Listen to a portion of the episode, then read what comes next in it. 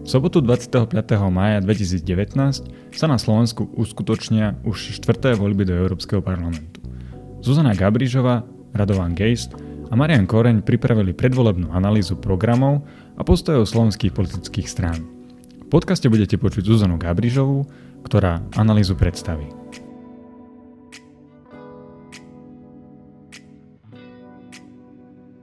Slovensko čakajú štvrté voľby do Európskeho parlamentu. Konajú sa v zložitom období politizácie európskej diskusie, nedoriešených problémov a rastúcej podpory nacionalistických a euroskeptických strán.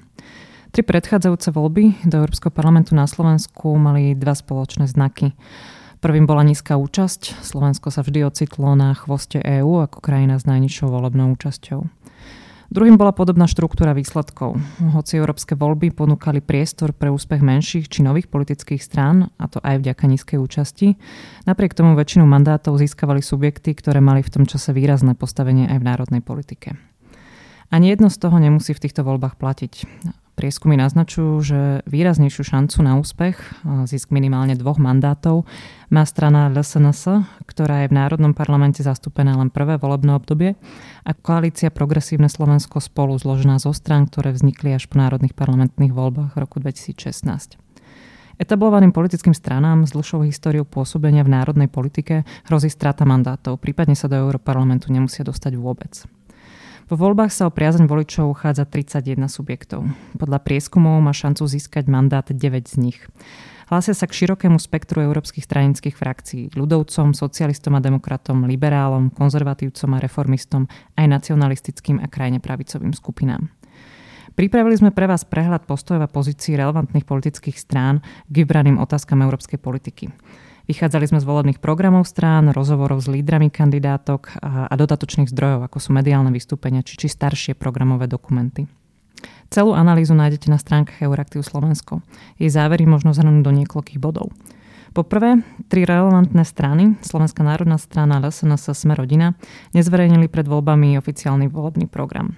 Aj tie, ktoré programy či priority mali, zvolili skôr formu náhodne pospájaných akcentov, preferencií a tém, než koherentnú a ucelenú predstavu o svojej predstave pre Európsku úniu. Výnimkou je strana Sloboda a Solidarita so svojím aktualizovaným manifestom slovenského eurorealizmu a tiež program Progresívna Slovenská spolu. Nadchádzajúce voľby do Európskeho parlamentu, pokiaľ máme súdiť eh, z programu a priorit politických strán, nemajú jednu veľkú kľúčovú tému. Pre väčšinu strán ňou nie je ani migrácia. Eh, hoci sa téma migrácie v programoch spomína, eh, často to je len v rovine prihlásenia sa už k realizovaným opatreniam, alebo veľmi často je to dôraz na ochranu vonkajšej hranice EÚ. Výnimkou sú strany Smerodina, LSNS a čiastočne SNS, ktoré migráciu tematizujú výrazne. Z okolností sú to práve strany bez programových dokumentov pre tieto voľby. Všetky strany sa zhodujú v tom, že azylová a migračná politika by mala zostať domenou národných kompetencií. Strana Sloboda a Solidarita, ktorá s tému v priebežnej komunikácii tiež narába viac, ako jediná požaduje, aby sa posudzovanie žiadosti o azyl dialo mimo územia Európskej únie. Väčšina strán, to znamená Most Heat, KDH, Olano, PS Spolu, SAS, Smer SD, uh, reflektuje uh, zvyšujúcu sa dôležitosť uh, široko chápanej bezpečnosti. Myslíme tu obrané spôsobilosti, obranú spoluprácu v EU, boj proti dezinformáciám, kyberbezpečnosť alebo boj proti terorizmu. Taktiež viac reflektujú tému zahranično-politického výtlaku únie. V oblasti bezpečnosti nikto netematizuje Európsku armádu. A progresívne Slovensko a spolu ale napríklad hovorí o stálom strategickom veliteľstve EÚ. V zahranično-politickej oblasti je relatívne rozšírená ochota strán vzdať sa práva veta v niektorých zahranično-politických rozhodnutiach na úrovni EÚ. Ďalšou témou je dodržiavanie princípov právneho štátu eh, v EÚ, čo je téma, ktorú, ktorá je v hľadačiku programov eh, politických strán, ak takéto existujú. Eh, zväčša nájdeme uznanie, že je to problém, ku ktorému je potrebné sa aj z európskej úrovne podstaviť. To preferované riešenie je pre viacero strán akési nezávislé a depolitizované hodnotenie situácie v oblasti právneho štátu s nejakou podobou sankcie. Viaceré strany si vedia predstaviť aj nové inštitúcie na európskej úrovni, napríklad Európsku spravodajskú službu. To platí pre KDH, Olano a čiastočne pre Most Heat, ktoré hovorí o potrebe zdieľania spravodajských databáz. Progresívne Slovensko spolu a KDH si vedia predstaviť niečo, čo volajú Európska FBI. To znamená akési posilnená inštitúcia na základe dnešného Eurojustu. PS spolu hovorí aj o potrebe Európskeho ministra financí alebo Európskej rozpočtovej rady. Európsku rozpočtovú radu v istom zmysle tematizuje aj Oľano. Platí, že najambicioznejším programom smerom k EÚ je ten, ktorý má koalícia PS spolu. Vyznačuje sa tiež najpriateľskejším jazykom voči EÚ. Keď sa ale pozrieme na jednotlivé politiky a aj mnohé iné strany vidia pridanú hodnotu v ďalšej a posilnenej spolupráci v týchto oblastiach. Je to najmä oblasť právneho štátu, z tej minimálnej harmonizácie sociálnych štandardov v oblasti obrany alebo posilňovania spolupráce v eurozóne. Na rozdiel od e, progresívneho Slovenska spolu sa však e, viaceré strany, ktoré inak sú naklonené týmto politikám, e, explicitne vymedzujú voči buď je to európsky superštát, alebo zbytočné nové kompetencie EÚ, alebo dôrazom na subsidiaritu.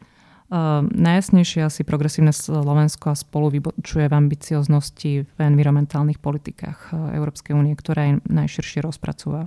Ako hrozbu pomenúva EÚ najjednoznačnejšie e, kotlová strana LSNS. E, paradoxne v posledných vyjadreniach aj ona opúšťa od požiadavky na vystúpenie za EÚ. LSNS, Smerodina a SNS e, pracujú s narratívom dvojakého metra, nespravodlivosti či priamej diskriminácie alebo dokonca kolonizácie Slovenska, respektíve nových členských krajín v rámci, v rámci EÚ. Zaujímavý programový presah je medzi smerom SD a SNS a to v hodnotení Ruska ako dôležitého partnera a nie ako hrozbu a tiež e, téza rovnakej mzdy za rovnakú prácu naprieč EÚ. Niektoré programy v eurovoľbách obsahujú špecifické akcenty. Pri strane Most Heat je to napríklad ochrana menšín na, na európskej úrovni, od čoho sa potom dá do určitej miery odvodiť aj ich výrazná podpora pre kontrolu princípov právneho štátu a demokracie na európskej úrovni. Olano si prináša aj do európskeho programu boj s byrokraciou a snahu o nástroje alebo väčšiu snahu o transparentnosť aj na európskej úrovni. U smeru SD je to zase priorita v oblasti sociálnych, sociálnych politík. SAS ako jediná hovorí o potrebe menšieho, štílejšieho rozpočtu Európskej únie. Progresívne Slovensko spolu zase ako jediný hovoria o potrebe podpore nezávislých médií a kultúry z európskej úrovne. Pokiaľ ide o personalistiku, na kandidačných listinách do eurovolieb sa rodová rovnováha oproti minulým voľbám príliš nepostielnila. Stále tvoria ženy na eh, všetkých kandidátkach eh, kumulatívne cca 24 eh, V námi sledovaných stranách, ktorých bolo 9, z prvých troch miest, ktorých je dokopy 27, kandiduje len 5 žien. Taktiež z porovnania vyšlo, že väčšina kandidátov má trvalý pobyt v Bratislave. Väčšina lídrov kandidátok z tých deviatich sledovaných strán sú poslanci Národnej rady alebo Európskeho parlamentu. Jedinou výnimkou je Michal Šimečka z kandidátky Progresívneho Slovenska a spolu. Tento podcast vyšiel vďaka podpore Európskeho parlamentu.